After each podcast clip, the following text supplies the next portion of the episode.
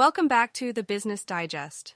As part of an enlightening podcast network, we're here to ignite your curiosity and inspire continuous learning. Join us as we explore the vast universe of business, unveiling a new, hand-picked, bite-sized gem of journalism in each episode. Today's episode is brought to you by Blogcast, your personalized audio feed available on iPhone and Android. In today's episode, we'll be discussing the importance of shifting our focus from me to we in the workplace. Charlene Norman's article, "Flip Your Me to We, Put Your Emphasis in the Right Place," highlights the benefits of collaboration and teamwork in achieving success in business. We'll explore how this shift in mindset can lead to increased productivity, better relationships with colleagues, and a more positive work environment. So, whether you're a manager looking to improve team dynamics or an employee seeking to enhance your own performance, this episode is for you. Let's dive in.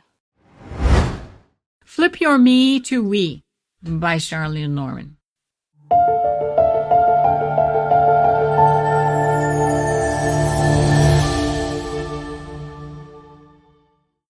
How often do you get calls or requests to try out some kind of personality test that will help you really understand yourself and then have phenomenal success? I bet you answer frequently. And just how many times you've ever taken those tests? Probably lots, as long as they were free. Now, I'm not talking about the garbage on Facebook. I'm talking about Myers-Briggs, the DISC, the 16PH, the Hexaco, the colors. Yeah, the colors. The revised NEO, I think, and even the introvert-extrovert argument, blah, blah, blah. The reason I'm chatting about this subject. This past week, I have had 3 requests about this stuff. The first was from a friend to join her Colby group so that I could understand my relationship with money. So I trained as a CPA, and pretty well my entire life has been about showing and delivering for others on how to make a ton of money in their own businesses. So I think it's fair to say I understand my relationship with money. The second was from a fellow that I did not know who wanted to do an interview for his book. It was all about success and introverts, and he wanted to discuss my personal intersection of success and introversion. Really? I had to study that phrase to try and understand what the hell he wanted me to talk about. I so hate the jargon of today. And then I got an email from somebody in Asia wanting to sell me the Myers-Briggs certification for the cheapest price in the world so that I could understand myself better. Alrighty then. Listen, I believe all these personality tests can be extremely illuminating. And the funny thing is, they show the same inherent traits when you are 20, 30, 40, 50, and even 90 years old. Why is that? We humans don't change our basic personality. And there are some terrific benefits of these tests. They can force you to look at some of the darker sides of your personality and help you understand why others have issues with certain things you say or do. They can fill in some of the blanks or the holes and help you understand why you might be the way you are. And they're absolutely terrific at putting you into a category of fellow kindred spirits. I mean, we humans, we love to take shortcuts, and labels are the easiest shortcuts to take, right? Well, let me share with you some of my labels. I was born a Leo. I'm naturally an introvert, although I've learned how to be an extrovert, so I guess that means I'm an ambivert. In Myers-Briggs, I am an INTJ, intuitive, introverted, thinking, judgmental. Apparently 10% of the population fits in this category. My Colby assessment says I'm exceptionally quick at getting an idea off the ground, and anything mundane and routine keeps me very ill. And apparently with the fascination test, I'm the victor. Respected, always improving, and an admired achiever. So why am I sharing all this? One reason only. Is there anything there that sounds like it would make me more successful? Absolutely not. These are just labels about me. I used to think knowing all this stuff was really important, but as I got wiser, I met and watched the other Leos, the other INTJs, and the other folks with very similar assessments in Colby and Fascinate. You know what I saw? A bunch of people categorized with similar but very different attitudes and values from me. Within each label or category, each person was indeed on a very different life path. And the level of success each person had in the same category was completely different from mine. Some had very little leadership success, others had a bit, others had more. And their success was not dependent on their labels or their categories. Now listen, you and I know that there are many reasons for success, and we've heard the one about opportunity meets preparation. We've heard the one, it's who you know is better than what you know. And I bet you can probably cite a bunch of people you know who had lucky breaks. Families, friends, strangers who gave them opportunities. Or someone who had a few extra degrees or married into the right circumstances. Yeah, so can I. But there is one indisputable, guaranteed success factor that has been around for centuries. It doesn't get a lot of airplay. It's not taught in school. It can be termed very old-fashioned, a vintage if you like. It takes a long time to get traction, but when that traction takes hold, it is with you for a very long time, and it pays dividends into perpetuity. It sounds almost too good to be true, doesn't it? I know. I've been using it for 40 years. It's called Flip Me Upside Down. Say what? Okay, how about turn me into we? And yeah, I'm really serious.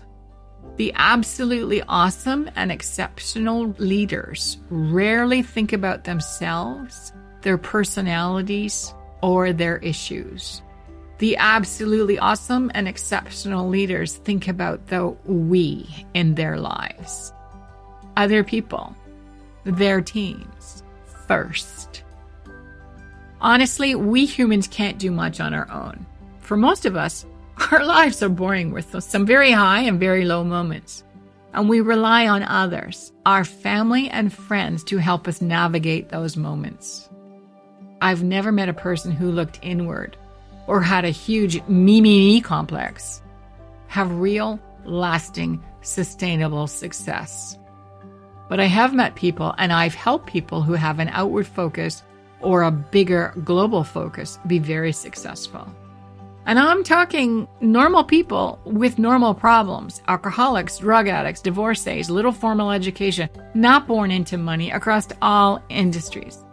They all got what they wanted by either focusing on we or allowing me to change their focus to we. I recently received a comprehensive report which revealed how world-class leaders set themselves apart. And according to Harvard University, the number one skill employees look to their leaders to do well is team building. Yet only 20% of all employees feel they experience it. So that means 80% of all people working today are not happy with the way they're being treated. If you have one or two of those people on your team, or you're even interested in eliminating those people from your team. The best way to treat all people is to turn your me into we. And if you're asking me how, let me give you two ideas I have used all the time.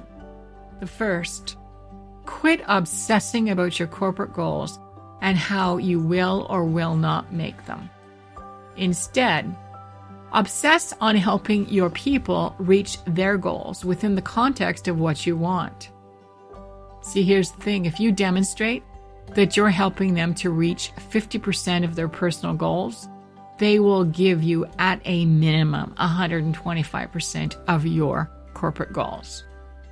And the second thing I'll share is share equally in both the good and the bad times. See, I've never met anyone who held out for more money in the good years. And I've never met anyone who groused about how they were treated when the times were rough. Because bonus plans based on results achieved, not rank, not seniority, work out exceptionally well, especially with short-term or monthly, medium-term, annual, and longer-term, 2 to 3 years, are thrown in the mix. I put the bonuses in for everyone. And the same goes for when the results are less than stellar and there's no extra money to pay out, and you're even faced with cutting or laying off staff. Just make sure that whatever decisions are made impact you as well as them. The first time I announced that I too would take unpaid weeks with my people was an eye-opener for everyone. Please believe me, when your team realizes you see them as in it with you, and there is no special favors for senior management, the bonds of loyalty and trust will never be broken. And collectively, you will get huge cooperation to move as close to your objectives as possible. There are some amazing pieces of team technology available now to help you flip me into we. They're very effective. They're not rock bottom cheap, but they are effective. Listen, flipping your me to we is the one guaranteed way I know to bring you mountains of success. And you know, just like I do, anything is possible. There are just two things you need: focus and commitment. I believe in you, and I know you can make the impact you want. Blogcast. If you enjoyed this, you may also like our other podcasts: The Psychology Digest, The Technology Digest, The Self-Improvement Digest, and Daily Business News. Stay curious. Stay inspired, and thanks for listening.